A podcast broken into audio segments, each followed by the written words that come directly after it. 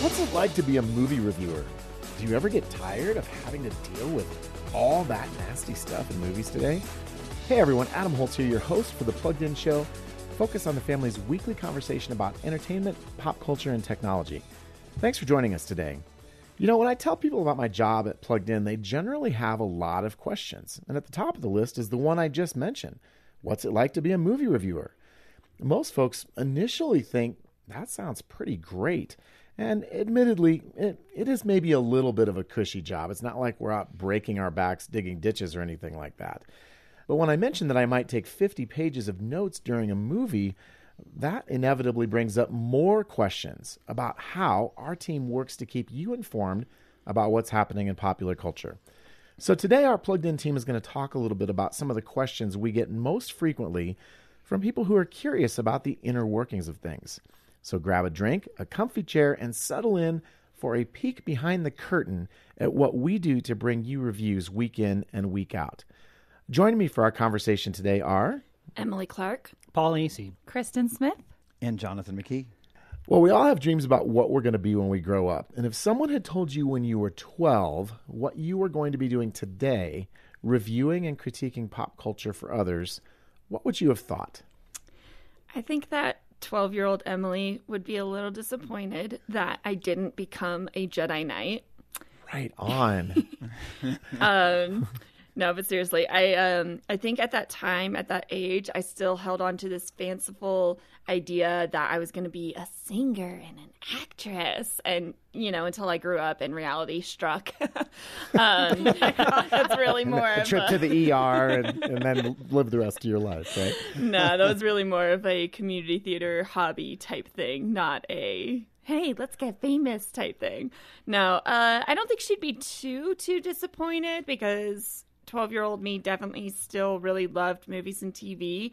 Um, so yeah, I, I think it's a, kind of a not quite a thumbs up, but not quite a thumbs down, somewhere in the middle. All right. Well, uh, I think 12 year old Jonathan, um, when he wasn't getting beat up in the locker room by a bunch of bullies, um, Jonathan. and which, by the way, let me let me name them. First of all, there was one kid named. Okay, we aren't going to go there. It's not that kind but of yeah, meeting, no, Jonathan. I, think, I, I, mean, let's be honest. Movies were a fun escape for me, and uh, I really got into them. And yeah, I was probably the only one of my friends who you know, when they would name a certain film, I'm like, well, you know, that was directed by, and I would start naming that, or, or they would come over to my house to play, and I had like the sound off on Jaws, watching the beach scene, so I could observe Verna Fields' editing, you know, and try to figure out how I could duplicate oh that z- reverse zoom shot, you know, and oh, stuff. And man. people were like, dude, and they would beat me up again, Right. Um, so it's all it's all becoming clear now, I think. it is, it is, and so, but there was, there, there did, it, it became something that was just fun for me because if somebody, you know, named, you know, hey, there's this new Nick Cage film called Raising Arizona, I'm like, yes, that's directed by the Coen brothers who did Blood Simple, and and, Oh, you know, my and they would look at me like I'm very strange, and uh, but I enjoyed it because I just thought it was kind of fun to see. What artists were doing what, and um, and yeah, so it, I, I think I would have been like, that's cool. I don't know if I would have been into the 50 pages of notes, but uh, I definitely would have been into let's you know hey oh to critique movies. Which of course think about it when uh, our age back then the main movie critics were the fat dude and the bald dude, right? You know, And I've become and both of them. Oh it's a miracle.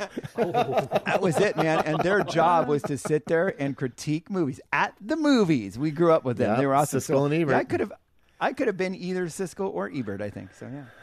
I don't know if when I was, whew, oh, I don't know if when I was 12, I would have even thought about this job. I probably wouldn't have believed anybody. I played a ton of sports. I read a lot of books. I didn't watch a lot of TV. I don't even know why I'm a movie reviewer, but here I am. no, this is this is a great job. Life's weird, isn't it? Yeah, yeah. No, I don't even think I would have thought of it. Yeah, I think I was totally prepared for this job. I would uh, I would sit at the recess and I'd count profanities from my classmates. You do little hash marks in the sand. if I was in Jonathan's school, I would have looked at him getting beat up and I would have said, "That's violent content right there, buddy." no, But I- you're on your own. no, I, I think I wanted to be a, a private detective actually when I was younger, hmm. and so I think that the idea that I would have gotten into this crazy, crazy business that we're in would have been a little off script for me. But as it turns out, it turns out all right. I see. When I was twelve, I think I was still at the tail end of, you know, the little kid dreams of being a fighter pilot or an astronaut. Although fun. I had glasses that you could like see Mars in full color through, so I had already realized I might have been physically disqualified from both of dreams were those squashed. jobs. Mars colored glasses. But I still, you know, harbored really delightful memories of the Six Million Dollar Man, and you know, that was a formative influence when I was six, right? Um, and so that really kind of shaped my perception of what I wanted to be. Yeah, no, and I think this conversation it really illustrates the power of movies, of television, of, of the things that we review to shape how we think and how we feel, and even what we want to be. I mean, Private Detective, I never would have thought of that had it not been for TV and movies and astronauts and Yeah. singers. You know, whatever. It definitely forms our imagination. It really does. It well, really and there were so many of those shows in the late '70s and early '80s. You know, from Kojak to Baretta to Magnum PI and his Yeah, I'm not that old, so I don't glorious. Yes, you are. You, Rem- you Remington know about those Steele. shows. Remington Steele. Thank you very much. I mean, all right, this is a separate podcast. Fa- favorite private investigator. With investigator everybody shows. over 50. Okay. And now back to our podcast. Well, you know, Paul, what you're talking about is is why we do what we do at Plugged In. Um, we understand that these images, these ideas, these stories, they shape our perception of reality. They shape sometimes our hearts and our souls. And I, I think especially when we're kids, you know, Emily, you mentioned Star Wars. That these these things come in and they shape, you know, our fantasies. And we don't realize till we get a little bit older that it's not necessarily really real. I too want to be a rock star. And mostly it hasn't worked out. This is as close to a microphone as I'm Mostly. I'm gonna Mostly, get. yeah. Right, I'm still in a little bit of denial. Um, so each week at Plugged In, we review movies, music, TV, video games, technology, because we want to give parents a resource they can use to understand their kids and what they're into, and to make wise decisions. And uh, you know, a lot of the time. Maybe most of the time we're sitting behind keyboards. We're tapping away. Uh, it's always sort of delightful to take my headphones off and hear the the clatter of everybody's keys. Um, which makes me a total nerd, but there you go. um, and I, I love those fairly rare opportunities when I have a chance to interact with people about Plugged In. And typically we we get the same kinds of questions in Q&A sessions and I thought it would be fun to just take some time with our team today and ask some of those questions and give people a, a better glimpse behind the scenes at what goes on at Plugged In and kind of what it's like to be a plugged in movie reviewer. So let me start there. That was the first question I asked at the outset. And movies aren't the only thing we do, but they're certainly the thing that we're best known for. What is it like to be a movie reviewer for Plugged In? It's different than what I thought it would be when I got hired. Okay. Different how? Hard ish. I don't know. That's an ABC show, I think. It seems like it wouldn't be that tricky, but I think when I first started, um, it was difficult for me to take notice of all of the detail. I usually, well, I guess prior I would watch shows and just kind of disconnect, maybe text while I was watching it or not really pay attention to like all the details. But the more I, have you know, the longer I've done this job, you just pay attention to the small stuff because you're supposed to. Right. So, and then it sometimes makes it less enjoyable. I think that getting acclimated to paying attention to all the details for for some reason I, I don't think I struggled as much as you say you struggled. I I mean I wasn't here when you started, but you were here when I started. Um, I think part of that has to do with the fact that like growing up, I've always been kind of an excessive observator. Um, I well, just, you have a degree in film too, so Yeah, you so think I- about this stuff. I think I was like already trained to pay attention to those tiny details. I, you know, I had been trained to pay attention to those details c- because of the aesthetic reasons, but paying attention for reasons like, oh, this is, you know, th- there's a cross in the background, so this is a Christian family p- potentially. So it kind of causes you to look at that family different, even from a plugged in perspective. Hmm. Hmm. I think for me, having done the job, I've I've been doing this for about a dozen years now, and I think that the thing that strikes me now that I wasn't quite aware of when I started was how many movies you really do have to pay me to see. you know, because you you Yes. look as as a teen, as a as a movie lover as I am, you think, oh, it's great to watch movies. It's great to to actually get paid to do this thing. Oh, yeah. But there are just a lot of A lot. really bad movies. Most of them, probably. I mean, without being a hater, there. yeah, there's yeah. more bad movies than good movies. I think. I mean, I think that, that most people would say, even even really avid movie lovers, they would probably say, "Oh, you know, there's 20, 30 movies that we I'd like to see this year. There are 700 movies that are typically released in every single year, and we watch not all of them, but a lot of them, and so a lot of them just don't quite meet the standards that you'd like. Hey, you know, kind of as the resident outsider here, you know, as, as the one guy who's lucky enough to join this podcast but doesn't actually have to write plugged in reviews, I'm curious, you know, I've written movie reviews, you know, for our ministry for years and stuff. And I think the thing that got me, and I'm curious if, if this is for you, I didn't expect the criticism. Um, That like when you post a movie or something like that, and people just have you know varied tastes. So on one hand, people be like, "I thought that film stunk," or "or How did you hate it? I loved it." Yeah. But Yeah. even more so when it comes to doing Christian reviews, people that are like, you know, how could you dare think that that was had any positive elements? And then they would quote you, you know, you know Philippians and, and, and stuff. So I mean, I don't know. Does that stuff? Philippians four eight to be precise. Yeah, exactly. Four eight every time. So I don't know. Did that? That's what really. Sometimes I felt the personal attacks were really hard for me. Was is that hard for you guys? You know, I think it's it goes with the territory, and I think the first time somebody really harshly comes after you, you're like, "Whoa, dude, it's a movie review." You know, chill out. But we live in, you know, you might call it the Yelp age, where we've all been trained to review and leave reviews of everything. Everybody's a critic. and everybody's a critic, and we leave reviews of other people's reviews. Yeah, and I also think that there's an element of these stories are important to us, right? And so when a story moves you deeply, or when a story tells the exact opposite message that you want it to convey, so you hate it, you take that stuff really personally. And so when someone Yeah, takes yeah. issue with your thought on a movie, it becomes that much more personal. And so they're yeah. they're going to lash out a little bit more than you might expect. That's right, and, and that leads me to to my observation. I want to say two things about the process. Um, you know, I joked in the intro about taking 50 pages of notes, and that might sound like hyperbole. For me, it's not. I will take. I've taken as many as 100 pages of notes. Now, a page might be four lines of something scrawled so badly that I have to go back and like get my hieroglyphic decoder out and reconstruct what I wrote. You're You bad for the trees. I'm bad for the trees. And But- granted, it is post-it notes that you're taking on. No, no, I, I have a, I have a notebook, man. Um, Uh, he's pretty close. I've seen your notebook. and um, for me, I would compare at least, and we're all a little bit different. We don't, no two of us do it exactly the same way. Not at all. For me, when I review a movie, I liken it to a track meet. I sit down, I have to get into the right frame of mind, and I write for two hours almost without stopping. And and that it's I'm wrung out physically by the time I get done re- reviewing a movie, and I don't think most people would think that.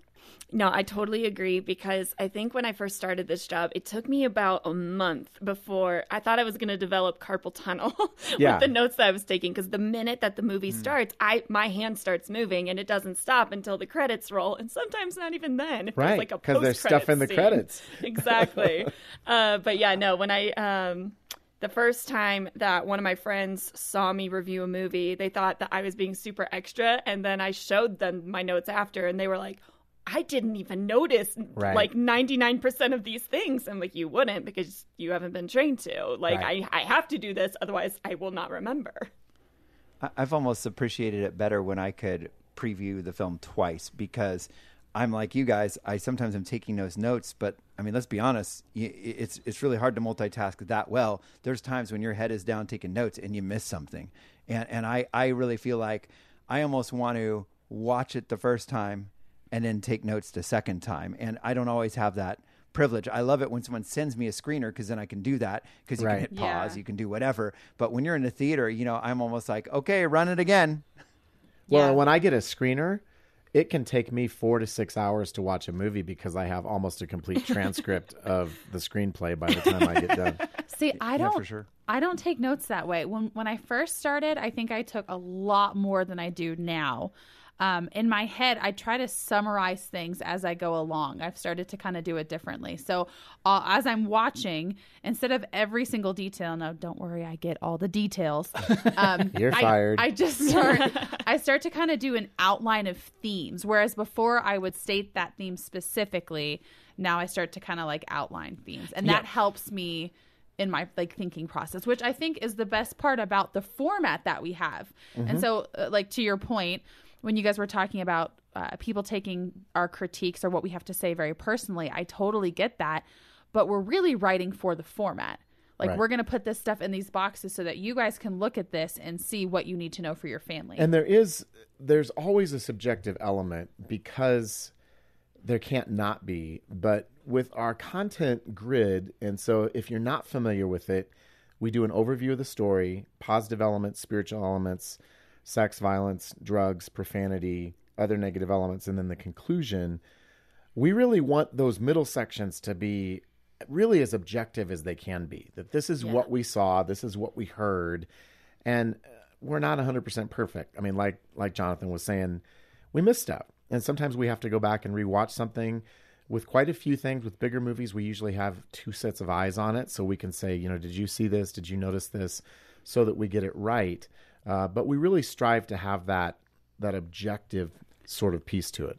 Well, I think I think to Jonathan's point, um, he was talking about feeling the critique. I think when as a as a reviewer, you're really trying, like you said, you're trying to be objective. So you're kind of looking at this from you know thirty thousand feet and kind of taking these notes. You don't have to feel it as much if you stay there. Mm-hmm. And so when you when when it's someone who's watching it and they're not taking notes, they're you're not going to be on the same like level as you're you know talking about this stuff. Does that make sense? It does, and and that's a good segue into our next question, which is how do you deal with or try to protect yourselves from the difficult content that you're exposed to in the reviewing process? How would you guys respond to that, Emily? Mm. it, it, it- it's kind of strange because it almost feels like you're desensitized, but you're not. You're actually more sensitive to it because you're picking up on every little detail. There are movies, again, I have a degree in film. I studied film from an aesthetic point of view. When I was in college, I would watch movies and I could justify, oh, they have to say the F word there because that's the character, whatever. Now, when I watch movies like Uncut Gems, which is the heavyweight champ for, Oh, you know, curse words for plugged in, like I counted what was it over 500 f words in that movie was and an it, every incredible single one of them i was like this is not just the character. This is excessive. This And you really did more- have carpal tunnel. I that- really did that in that movie. No, that was a movie where I had more curse words than I did other content concerns.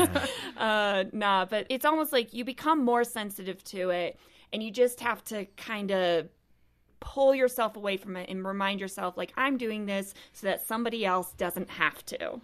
one thing that I tell people when they ask me this question is because I think that there there is some concern amongst people who we write for. How do you deal with it? How do you not let that desensitize you? How do you not let it wear on you? And I think for me, it's really a three part process, right? You do some research beforehand. You mm-hmm. pray beforehand. I Right. think that that's a really key part of this process. And sometimes with the really heavy ones, we'll even pray together. Exactly, exactly. Because we know typically when there's going to be a movie that's that's very difficult to watch, that we need to have, for lack of a better word, a, a special layer of protection. Right. Um, I agree. And I think that that the process of of during the movie taking those notes allows us to be slightly separate. We're paying very close attention to everything that's going on. Oh, yeah. But because we have almost that that pen and paper as a barrier between us and the screen, I think it allows us to keep a little bit of a distance. And then afterwards, the third part of this process, I think is just talking about it. One of the mm-hmm. things that I most value about our job is the ability to discuss the themes, the Yeah. problems, the good points of a movie amongst our team. You know, I think for me, you know, when I was reviewing films, and all of a sudden I had to review, you know, a you know Martin Scorsese violent, you know, uh, film that's that's got lots of f words or whatever and stuff like that. I found that very often that wasn't something that was causing me to stumble because I'm sitting there in a theater next to a guy taking 50 pages of notes right next to me, you know, and stuff like that. That for me, I'm usually not that. That's not a stumbling point. I I think, in all honesty, just being vulnerable. I really had to watch the choices I was making in my personal life because I think sometimes when we uh, watch stuff, we think, you know, we almost go, well, I want to appreciate the artistic part of this. And sometimes we let things slide in our own life. And I know I did. And I sometimes was like, well, this is a really good show. So I'll just fast forward through those parts or whatever. And, um, I just I've really uh, come to a point where I've just had to pray and just be like, okay, God, I want to give this to you, and and it's changed what I've watched in programming, Hmm. and and I'm sure that could look different for different people because you know we joked about how people always you know go to the Philippians four eight or whatever, but I mean for me, I mean honestly, Psalm one thirty nine. I end up, I you know, I, I just even tried to memorize, and I constantly go to the, you know, search me, God, know my heart, Yeah. test me and know my anxious thoughts, see if there's any sinful way in me, and lead me in a way everlasting. And I, I sometimes am praying that prayer throughout the day and saying, okay, God, I want you to change my entertainment choices. And and for me on a personal level, it's been sometimes not watching that kind of Netflix show that seems to push the limits and I thought I'm okay with and I realized, you know, for me, and I'm just speaking to me personally, I, I don't think it's okay. And so I'm I mean like recently I'm on I'm on a binge rewatching Monk you know, which is really innocent TV, you know, and I can relate to him because he's totally like me. But uh, the, you know, so He so got beat up as a child too, probably. he, he, pro- he probably did. But no, I mean, for me, though, it's really been saying, hey, just because I reviewed this stuff or whatever isn't an excuse to allow stuff in my own life. And I got to come before God Yeah, that's a great and point. bathe it in prayer and say, hey, let me, let me give this to you. And uh, that's something that's has been a part of surrendering. Yeah, Jonathan, I really like that. I think for me too, um, and to Paul and everybody's point, I, I pray before I watch stuff. And I think different things affect different people yeah. in, in different ways, right? So for me, I can sit back and review a movie with more sexual content and not be as affected. Not to say that I'm not. Whereas a violent movie or something dealing with children is very difficult for me to watch. And so there are certain things that trigger. And I think I know myself. This is part of discernment, right? I think I know myself well enough to know I know what's going to really bother me, maybe for days. How do I handle this process? I might you know, pray about it, step back. And like Paul, to his point, talking about it is very helpful. Sometimes being able to just say, like, hey, I saw this, this bothered me. What did you think about it? And then I can leave it there. And I, I would say that for guys, um, maybe, maybe this isn't true, but you guys are naturally better at putting things on the shelf. Maybe in life, and then maybe even in reviewing a movie. Maybe And then we kind of forget where we put it. but that's diff- that's more difficult for me and so i can feel a lot of things about a movie which is why having the format that we have allows me to be objective and that's really good One of the things that I think is great about our team is that we're so tight knit, and I think we have a really good awareness of exactly what you're talking about, Kristen. That that sense of where are our strengths, where are our weaknesses, what are we particularly sensitive to, and I think that that because of that, we're able to sort of balance that out. Uh, we're able to keep some people off of certain movies that might bother them more than others. Yeah. Um, but I also think that it's a really valid point to bring up in this context because I think when you watch movies, you tend to think of yourself as being sort of immune to the content. And as I've been in this job, I think I probably started off this job thinking that I was immune to more stuff than I was. Oh yeah, same. Hmm. Yeah. And and I think that we have to be very very aware of of our own strengths and weaknesses and know when we might be lying to ourselves about Yeah. this sort of stuff. And I think that there's always freedom if an assignment is made to say, you know what, for this reason, or I, you don't even have to have a reason. I'm not comfortable reviewing this. And I know I've been here almost 17 years, and or maybe even more than that, enough years that I can't remember. Um, and there've been a handful of times where I went to the person who was assigning that, who's no longer on our team, and said, I don't really want to do this one. Yeah. And, and I think that there are times, and I know a couple of you have had, doesn't happen very often. Um, and as I make assignments, I try to keep these things in mind. It's sort of like we're all willing to do everything, but I'm aware as the one making assignments of where some of those vulnerabilities are. And, and we work around that as a team. And I think, especially with some of the, the really harsh stuff we've done, I can remember a few times over the years where we have prayed afterward too. Um, And, and another very strange thing that I think ironically protects us is that we review so much stuff that it sort of doesn't have long to just sit there That's and very true. and marinate. Yeah. Most of us write five or six pieces a week, and you get it out. And there's something about taking your notes, which was sort of a clinical experience to begin with. I liken mm-hmm. it almost to being a cultural anthropologist, and, and maybe that's just me wanting to feel more important than I am. But but you're taking notes from a distance. There's a clinical remove there. And you know, when you're writing down graphic descriptions about things happening, it's it's kind of weird. But then you look at your notes, you put the notes in the review, and you keep moving. And I think there's a strange protection. In it. therapeutic. It's, It's- therapeutic. it's yeah. therapeutic to almost write about it and put it on pa- or not just put it on paper but take it from the pages from our notes and put it you know typing it out like you said in that almost clinical sense because you're you're it's almost like we're giving other people a warning so that they don't have to experience the same thing we experience. So even when it does hit us hard i think there's something about the review process and why we do what we do that almost makes it easier. Because it's like you know what? This wasn't about me. This was about our readers this is about our viewers and Right. such Well, and that leads me to my next question, and, and we're going to have to land the plane after this question, but it's an important one. It's one we get all the time, and that's why do you even bother reviewing R rated movies? And th- we get people who say, you know, doesn't the rating tell you everything you need to know without you seeing it? And so I'm interested how you guys want to respond to that question.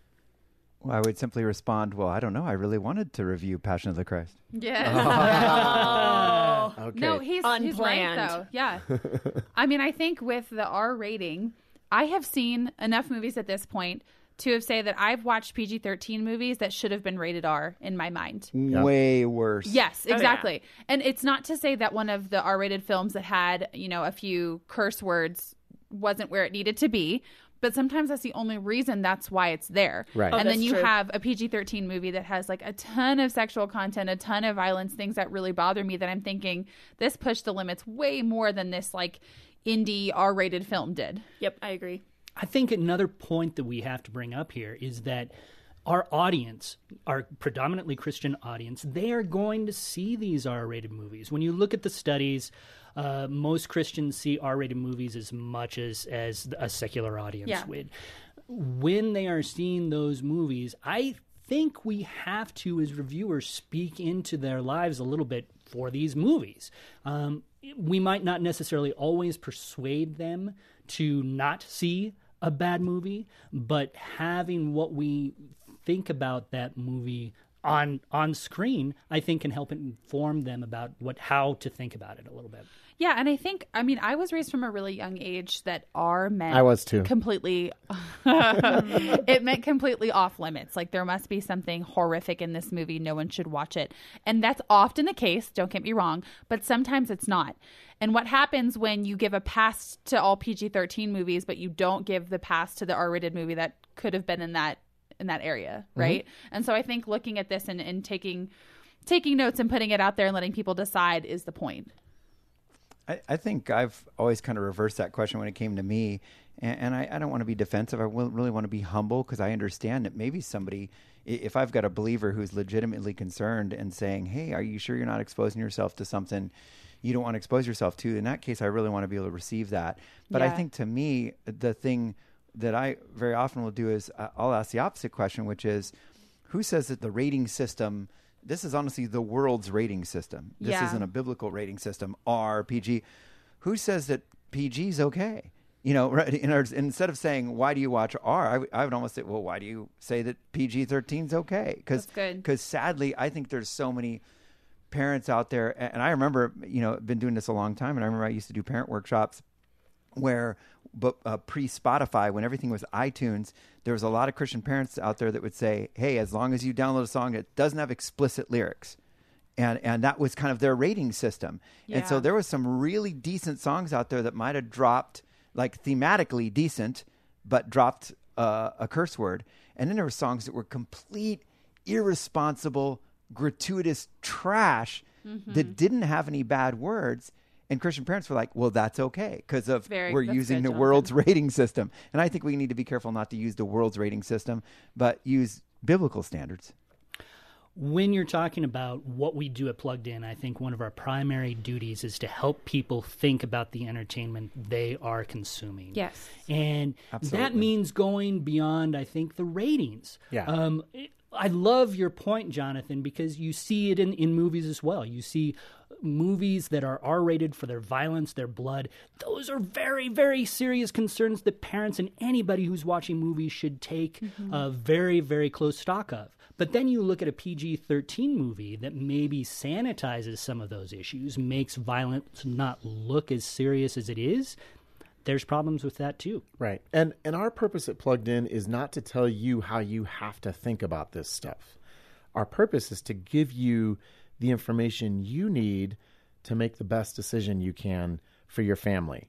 Or, you know, maybe you're, you know, Johnny or Jill went to somebody's house for a sleepover and Yep. They come back and said, "Mommy, mommy, we watched this great show about dragons. It's called Game of Thrones." You know, we Yeah. can be really really disciplined in our own homes and our kids still have an opportunity and probably a likelihood mm-hmm. of being exposed to stuff and so we exist to help you think through it on the front end and maybe on the back end that you have the information you need to really you know to sort through that well, I think that being a part of the plugged in team at times is as exciting and as cool as you might think it would be. Like, you know, you get to see a Star Wars movie three weeks before anybody else, or not three weeks usually, maybe two days, but two very important bragging rights days. Oh yeah. Other times it's harder than you think. And, and I think hopefully listening to our conversation today uh, has made you think, wow, I never thought about that before. I never knew you guys had to sort through that. Uh, and most of the time, I think the stuff we review is somewhere in between. You know, there may be some hard things, there's some good things, and we're trying to sort through how we communicate those things to you. And that is the reason that Plugged In exists to sift through everything that's buzzworthy in popular culture these days so that you don't have to. We want to give you and your family all the information you need to make a wise decision about whatever entertainment offering you might be considering. And in the coming weeks, you can look out for some new ways that we're going to be serving you, especially as it relates to YouTube and popular technology apps. Plugged In is also a part of Focus on the Family, and we're here to help your family thrive spiritually, emotionally, and relationally. One new resource we have to equip and encourage parents in this area is Focus on the Family Vice President Danny Huerta's new book, The Seven Traits of Effective Parenting. And today, for a gift of any amount to Focus on the Family, we would love to send you a copy of Danny's book as a thank you for being part of the Plugged In Show family. So just follow the link on the episode page to our blog entry on this podcast, where you'll also find links to the other things that we've talked about on today's show.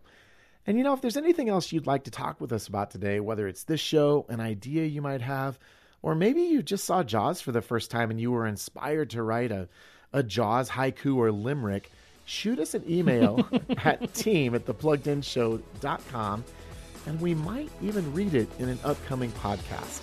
And be sure to check us out on Facebook and Instagram as well. On behalf of our esteemed Plugged In team, I want to say thanks so much for listening today, and we look forward to connecting with you again next week for another episode of The Plugged In Show.